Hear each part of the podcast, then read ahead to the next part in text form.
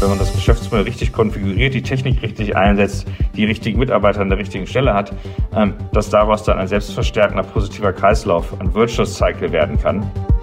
Das sagt Johannes Tobias Lorenz, Seniorpartner im Düsseldorfer Büro von McKinsey und globaler Leiter für die großen digitalen Transformationen. Und ich bin Philipp Hühne, der Host dieses Podcasts. Lieber Johannes Tobias, du warst die vergangenen Monate unter anderem mit einem großen Buchprojekt beschäftigt. Ähm, ist gerade erschienen, heißt Rewired the McKinsey Guide to Outcompeting in the Age of Digital and AI.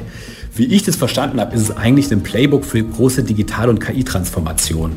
Der Inhalt ist sozusagen eine Synthese aus 200 Transformationen, die natürlich nicht nur du begleitet hast, sondern die Firma insgesamt begleitet hat. Ähm, wieso habt ihr euch denn für ein analoges Buchprojekt entschieden, frage ich mich da. Ich glaube schon, Titus hat gesagt, wer schreibt, der bleibt. ja. ähm, und so haben wir uns auch hingesetzt und äh, in vielen Abend, Tagen, Abenden, Nächten Arbeit äh, mal aufgeschrieben, was die Erfahrungen waren aus diesen 200 Transformationen. Und wir glauben, dass extrem wichtig ist, darüber nachzudenken, wie Unternehmensleiter, Unternehmenslenker ihre Unternehmen voranbringen wollen im digitalen Zeitalter. Wie sieht so eine Transformation aus? Und ich glaube, ähm, da haben wir viel Liebe zum Detail und viel Detail reingesteckt. Und ich glaube, beim Lesen äh, kriegt man das auch mit und da helfen keine kurzen Infobytes oder LinkedIn-Videos, sondern ich glaube, einmal von A bis Z aufzuschreiben, was es braucht, um erfolgreich zu sein in diesen digitalen Transaktionen, äh, Transformationen, ist extrem wichtig und ich glaube, würde auch jedem raten, bevor man so eine Transformation startet, sich mal gründlich hinzusetzen und äh, die Themen von Anfang bis Ende zu durchdenken. Eine der Hauptaussagen innerhalb dem Buch ist, investiert in Technologie und digitale Kompetenzen, sonst werdet ihr vom Wettbewerb abgehangen. Ne? Das steckt ja sozusagen im Titel schon drin. Ist mit Blick auf all die aktuellen wirtschaftlichen und politischen Unwägbarkeiten, die, die es momentan äh, außer Frage draußen gibt, wirklich jetzt der richtige Zeitpunkt, um signifikant in digitale Transformationen zu investieren? Oder sollte ich nicht stärker in meine Resilienz äh, investieren? Ich glaube, grundsätzlich muss jedes Unternehmen in eine Fortsetzung oder Neustart der Transformation für das digitale Zeitalter investieren. Ich glaube, aus einer Makrosicht kann man sagen, je früher man anfängt zu investieren, je früher man anfängt, sich damit auseinanderzusetzen, desto erfolgreicher und schneller kommt man in den Prozess und wird zu den Gewinnern gehören in einer deutlich polarisierenderen Welt, wo wir immer sagen, im digitalen Zeitalter zählt the winner takes it all sehr stark. Also von daher glaube ich, grundsätzlich lohnt es sich nicht zu warten, zu zögern. Jetzt kann es natürlich ähm, auf Ebene eines bestimmten Unternehmens äh, besondere Zustände oder besondere Umstände geben, wie zum Beispiel gerade sehr viel Druck durch die Energiepreise, wie vielleicht über eine Krise im Sektor oder eine Veränderung im Management, ähm, sodass man vielleicht noch wartet, bis das neue Team an Bord ist. Ja, also ich glaube, da muss man natürlich den unternehmensspezifischen Kontext berücksichtigen, aber allgemein jetzt zu sagen, ähm, ich warte lieber ab, das wäre nicht unser Ratschlag. Und ich glaube, je früher man anfängt mit dem Transformieren, desto höher ist auch die Resilienz, die man hat. Ähm, wir transformieren ja nicht im Sinne einer Wurzelbehandlung beim Zahnarzt, sondern um eine erfolgreiche Zukunft für das Unternehmen zu bauen, um im Wettbewerb vor den Konkurrenten zu sein. Verstehe. Und kannst du uns einen kleinen Einblick geben in die Klientenprojekte, ähm, aus denen sozusagen die Insights ähm, gewonnen wurden? Ja, also gibt es da beispielhafte Projekte von Transformationen, dass die ZuhörerInnen auch mal die Dimension nachvollziehen können, von der wir hier sprechen? Ja, sehr gerne. Also grundsätzlich kommen diese zwei Transformationen aus allen Industrien, die man sich vorstellen kann, auch eigentlich aus allen Ländern um die Welt herum. Und wir haben halt festgestellt, dass sechs Rezepte, zu denen ich später kommen werde, oder sechs Erfolgsbausteine da extrem wichtig sein werden. Aber ich berate sehr viel Versicherungen, wenn ich drüber nachdenke, haben wir zum Beispiel mit einem sehr großen, weltweit führenden Versicherungskonzern die neue Digital-Direktversicherungsplattform gemeinsam aufgebaut mit dem Ziel, digitally unbeatable zu werden, wo es darum ging, die neue IT-Plattform zu bauen, die neuen Arbeitsweisen, wie man Produkte einführt, konfiguriert, in agiler Art und Weise äh, damit zu verbinden, wie wir die Datenstrukturen so aufbauen, dass viele Themen rund um Pricing im Versicherungswesen, um Customer Relationship Management etc., dass die wirklich sehr stark von künstlicher Intelligenz, inzwischen auch von Gen AI vorangetrieben werden können und dass die Mitarbeiter im Customer Service sich wirklich auf die Themen fokussieren können, die für ihre Kunden äh, wichtig sind, um da zu sein, um alle Informationen zur Hand zu haben. Ähm, gerade im Versicherungsfall, wenn ein Kunde einen Schaden hat, dass da ein kompetenter Mitarbeiter ans Telefon gehen kann und dem Kunden weiterhelfen kann, in diesem Moment of Truth. Von welchen Dimensionen zeitlicher Natur sprechen wir denn? Also ist es so eine Transformation? Auf welchen Zeitraum ist sowas angelegt? Oder wie entwickelt sich es dann vielleicht auch über die Zeit?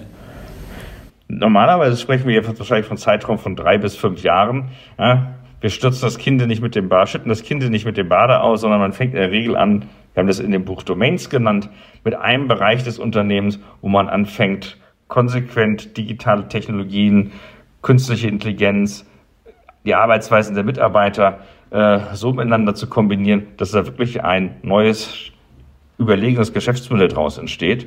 Und wenn das da funktioniert, bringt man diese Methodiken, Ansatzweisen auch in die weiteren Bereiche eines Unternehmens. Und wenn wir da von globalen Marktführern reden, kann so ein Prozess drei, vier, fünf, sechs, sieben Jahre dauern. Wie halt wichtig ist halt, gezielt, geplant vorzugehen, ähm, aber gleichzeitig auch das Tempo hochzuhalten, um nachher immer mehr von diesen Domain-Transformationen oder Bereichstransformationen, wenn wir es aus Deutsch übersetzen würden, parallel vorantreiben zu können. Was sind äh, Erfolgskriterien, an denen äh, ihr den Erfolg an so einer großen Transformation misst? Hängt natürlich sehr stark von der Industrie ab, aber es ist natürlich das ganze Thema, ähm, wie stark wachse ich, wie entwickelt sich meine Produktivität im Sinne von Kostenpositionen, was ist meine Kundenzufriedenheit. Ich glaube, es ist ja eines der, heraus, der herausstechenden positiven Merkmale äh, des digitalen Zeitalters, dass dieses Dreieck zwischen Wachstum, Kosteneffizienz und Kundenzufriedenheit, dass das nicht länger im Widerspruch stehen muss, sondern dass es eigentlich ein Einklang sein kann. Und wenn man das Geschäftsmodell richtig konfiguriert, die Technik richtig einsetzt, die richtigen Mitarbeiter an der richtigen Stelle hat, ähm, dass daraus dann ein selbstverstärkender positiver Kreislauf, ein Virtuous Cycle werden kann. Und ähm, das ist, glaube ich, das Ziel, das zu erarbeiten. Und ich glaube, wir haben durchaus, wenn wir bei unserem Versicherungsbeispiel bleiben, gesehen, dass wir jetzt 25 Prozent günstige Stückkosten erreichen können ähm, bei marktüberlegener Kundenzufriedenheit. Was sind denn in dem halt Fall bei Versicherungen Stückkosten? Wie muss ich es mir da genau vorstellen? Das sind einfach die administrativen Vertriebskosten okay. pro Police ganz einfach gerechnet. Verstehe. Und ähm, wenn, also wir sprechen jetzt von dem konkreten Erfolg, den das Ganze gebracht hat. Ähm, ne? Wenn wir ein Stück weit nach vorne gehen, was sind denn die Erfolgskriterien, beziehungsweise was sind die, ähm, was sind die Bedingungen, ähm, die ich erfüllen muss, um tatsächlich diese Digital- oder dann auch KI-Transformation am Ende erfolgreich machen zu können? Also das sind wahrscheinlich am besten zu beantworten mit den sechs Kapiteln unseres Buches, ähm, wo wir gesagt haben, was braucht es denn und was über alle Industrien hinweg, was sind die Erfolgsfaktoren. Das erste ist, dass wir wirklich eine klare Strategie und eine klare Roadmap haben, die von der Unternehmensleitung getragen wird, die die Mitarbeiter äh, transparent kommuniziert kriegen und mitgestalten können, damit alle wissen, was ist der Nordstein, an dem ich mich ausrichte. Wo halt ganz klar definiert wird, was ist denn mein Virtuous Cycle, den ich definiere, damit ich deutlich besser bin als der Markt. Da haben wir gesagt, braucht es ja eigentlich darunter vier Fähigkeiten. Das erste sind wirklich die Befähigung der Mitarbeiter, ja, ausbauen, weiterentwickeln für die Zusammenarbeit zwischen Business und Technologie. Das zweite ist dann, wir haben es hier agile Organisationskultur genannt. Jetzt ist das Wort agil vielleicht manchmal schon etwas überstrapaziert, aber wir haben eine Form der Zusammenarbeit. Das ist ja bei der digitalen Transformation nicht äh, ähnlich, ehrlich gesagt, ja? Ähnlich. Deswegen haben wir es ja Rewired genannt. Ja? aber eine Form der Zusammenarbeit, die die ganzen verschiedenen Bereiche des Geschäfts zusammenbringt und wo man mit einem kalkulierten Risiko ähm, und der Bereitschaft, auch mal was auszuprobieren, ähm, ja, das Projekt vorantreibt. Das ganze dritte Thema ist das Thema ähm, Daten. Künstliche Intelligenz, wir reden ja viel über KI, wir reden später auch noch sicherlich über Gen AI. Die Frage würde ich, wirst du dir wahrscheinlich nicht verkneifen können, aber ähm, äh, dazu braucht es auch eine Dateninfrastruktur, eine Datengovernance. Dazu muss man, muss man Zugriff zu den Daten haben. Und diese vierte Fähigkeit, die es dann braucht, ist wirklich eine moderne Technologie. Es fängt an von der Umgebung in Cloud, es fängt an von den Kernsystemen, die man je nach Industrie benutzt. Und der sechste Erfolgsfaktor, ähm, der da wieder übergreifend ist, ist die Frage, wie kriege ich das wirklich in eine Change-Agenda hin, sodass die Mitarbeiter, dass das Unternehmen das akzeptiert, die Veränderung annimmt und auch voraustreibt. Weil das ist nichts, was man irgendwie top-down verordnen kann. Das ist eine Art und Weise, das Unternehmen auf die Kultur und das Zusammenarbeiten verändern und erleben muss. Ich glaube, diese sechs Faktoren, die wir in den sechs Kapiteln beschrieben haben in dem Buch, helfen es dann, dein Unternehmen zu rewiren und das nicht nur im Sinne von rewiren, wir stecken neue Stecker einzumachen, sondern auch hart zu wiren, sodass das dann die neuen institutionalisierten Erfolgsfaktoren des Unternehmens sind. Du sag mal, woran erkennt man denn, ob ein Unternehmen die richtige Richtung eingeschlagen hat auf dem Weg der Transformation? Ich glaube, innerhalb eines Unternehmens, wenn du es richtig machst, erkennst du es relativ schnell, mhm. weil du natürlich sehr kontinuierlich misst, misst mit deinen OKRs, mit den Kennzahlen, was denn der einzelne Fortschritt ist. Ich glaube, man erkennt es auch daran, wie die Art und Weise der Kommunikation äh, und des Umgangs mit Erfolgsfällen und Rückschlägen innerhalb des Teams ist, wie offen und transparent da umgegangen wird und wie stark man das als Team ähm, das gemeinsam verantwortet, versus für sich beansprucht oder auf den anderen schiebt. Ähm, und man merkt sicherlich auch, wie der Kunde, die Kunden reagieren. Ja, das ist nichts, was man nach zwei, drei, vier, fünf, sechs, sieben, acht Wochen merken wird, aber innerhalb des ersten halben Jahres sollte man in den Bereichen, wo man anfängt, da zu arbeiten, schon die ersten positiven Resonanzen kriegen. Ähm, man sollte halt sehr nah dran sein und bleiben, um zu erkennen, was das wirklich den Unterschied ausmacht, sowohl aus Kundensicht als auch aus Mitarbeitersicht. Ähm, und gleichzeitig muss man natürlich auch gucken, äh, dass ja riesengroße Programme sind, wie ich es gerade beschrieben habe, dass man eine klare Perspektive hat, wofür gebe ich wie viel Geld aus. Ähm, denn natürlich das Managen der knappen Ressourcen, Mitarbeiter, IT-Kapazitäten, aber auch Investitionsgeld ist natürlich sehr wichtig, damit wir nicht einen Schnellstart hinlegen. Denn es geht ja nicht um Sprint, sondern um Marathon. Ja. Du, ich hake mal beim Thema Schnellstart ein. Irgendwie da sind, zumindest die deutsche Wirtschaft gilt jetzt in der Regel bei Digitaltransformationen nicht als die, unbedingt als die Schnellstarter, um es mal ganz plakativ zu sagen. Kannst du uns ein kleines Gefühl dafür geben? Wie stehen deutsche Unternehmen im internationalen Wettbewerb bei den Digitaltransformationen aktuell da? Ist eine sehr also, breit gefasste Frage, das weiß ich, aber vielleicht kannst du uns einen kleinen Einblick geben in deinen Alltag. Und wahrscheinlich kann man die gar nicht so breit beantworten, dürfte sie auch nicht ja. so breit beantworten. Also wir haben bei McKinsey, wenn wir einmal breit bleiben wollen, ja unseren Digital Quotient, wo wir jedes Jahr mit hunderten von Unternehmen auf der Welt einfach messen, was einfach die digitalen Fähigkeiten sind und wie deren digitale Strategie aussieht. Das ist eine Survey, die wir machen. Und da erkennt man, dass Deutschland ähm, genau auf dem gleichen Wert liegt äh, wie der weltweite Durchschnitt. Ähm, dann gibt es in manchen Industrien gewisse Unterschiede, ähm, je nach Region, aber grundsätzlich kann man sagen, da liegt Deutschland im Einklang äh, mit äh, Unternehmen aus aller Welt. Jetzt muss man sich natürlich fragen, ist das unser Anspruch, äh, ähm, so zu liegen wie alle anderen, oder müssten wir nicht stärker und besser sein? Und ich glaube, ich könnte dir in allen Branchen, die es in Deutschland gibt, wahrscheinlich auch Marktführer aufzählen, egal ob es jetzt DAX-notierte Unternehmen sind, Mittelständler, Familienunternehmen, die da wirklich unglaublich führend sind und viel in digitale Fähigkeiten investiert haben. Ich stelle aber gleichzeitig auch fest, dass manchmal eine gewisse Risikoaversion oder positiver ausgedrückt ein gewisses Streben nach Stabilität äh, in Deutschland gerade zu beobachten ist, sodass teilweise digitale Transformationen, die über jetzt Use Cases und wir fangen mal an, uns mit dem Thema auseinanderzusetzen, hinausgehen, dass die ein bisschen rausgeschoben worden sind, was teilweise vielleicht auch an der Erwartung des Kapitalmarkts liegt, an stabiler Dividende, ähm, wobei wir natürlich aufpassen müssen, dass wir als deutsche Volkswirtschaft, aber auch als Europa nicht irgendwie zur Cash-Cow der Welt werden, dass wir hier äh, kontinuierlich Gewinne produzieren äh, auf Kosten vielleicht der Zukunftsfähigkeit und das Geld dann in Amerika und in Asien von den Investoren investiert wird. Ähm, also von daher würde ich mir manchmal in der Breite schon wünschen, ähm, dass da etwas mehr Mut zur Veränderung und zum Vorangehen entsteht. Und wie gesagt, es gibt in Deutschland, glaube ich, unzählige Beispiele in jeder Branche, wo das bereits stattgefunden hat, an dem man sich orientieren kann. Das ist ja momentan jetzt nicht unbedingt die, die gängige Lesart, zumindest die positive Lesart ist nicht wahnsinnig gängig. Deswegen ich, finde ich das ganz schön, wenn wir auf diesem Statement kurz schließen.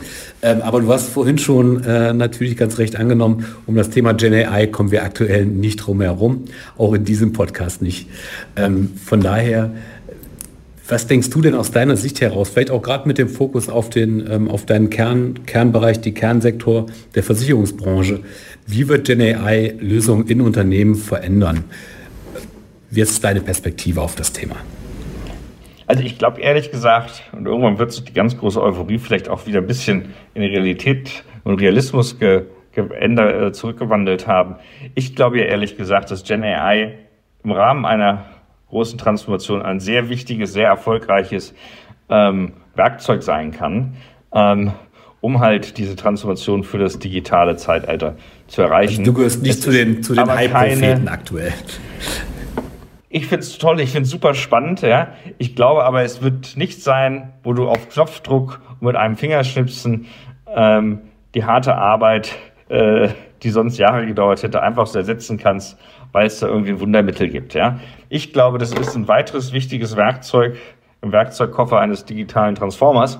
Und ähm, wie gesagt, äh, es wird helfen, es wird manche Dinge einfacher machen.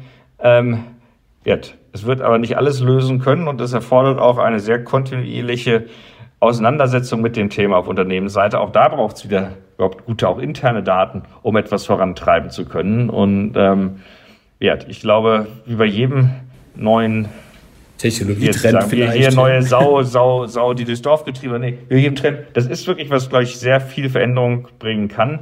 Äh, es ist aber was, was, wo man auch lernen muss, wie man damit umgeht, wo es gewisse Rückschläge geben wird, wo man erkennen muss, wer sind die erfolgreichen, wer sind die weniger erfolgreichen Anbieter. Ähm, also von daher zu sagen, wir lassen Rewired eingeschweißt im Regal stehen und warten darauf, dass irgendwann von McKinsey das Gen AI Handbuch kommt, ähm, weil äh, uns das helfen wird, äh, viele Jahre intensiver Transformationsarbeit zu überspringen.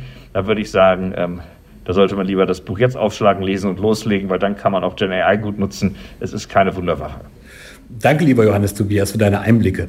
Ich nehme jetzt mal mit, für eine große Digitaltransformation oder auch KI-Transformation braucht es vor allen Dingen Ambition und auch eine, eine, gehörige Portion Mut. Und auch die Mitarbeiter müssen kontinuierlich mitgenommen werden und Erfolge müssen nach außen, nicht nur nach außen, sondern müssen kommuniziert werden, vor allem nach innen, damit man auch weiter ähm, an der Agenda festhält oder am Fahrplan festhält, den man sich selbst vorgenommen hat. Und das war's schon wieder bei Tomorrow ein McKinsey Podcast. McKinsey ist eine weltweite Unternehmensberatung. Sie hilft Organisationen, nachhaltiges, integratives Wachstum zu erzielen.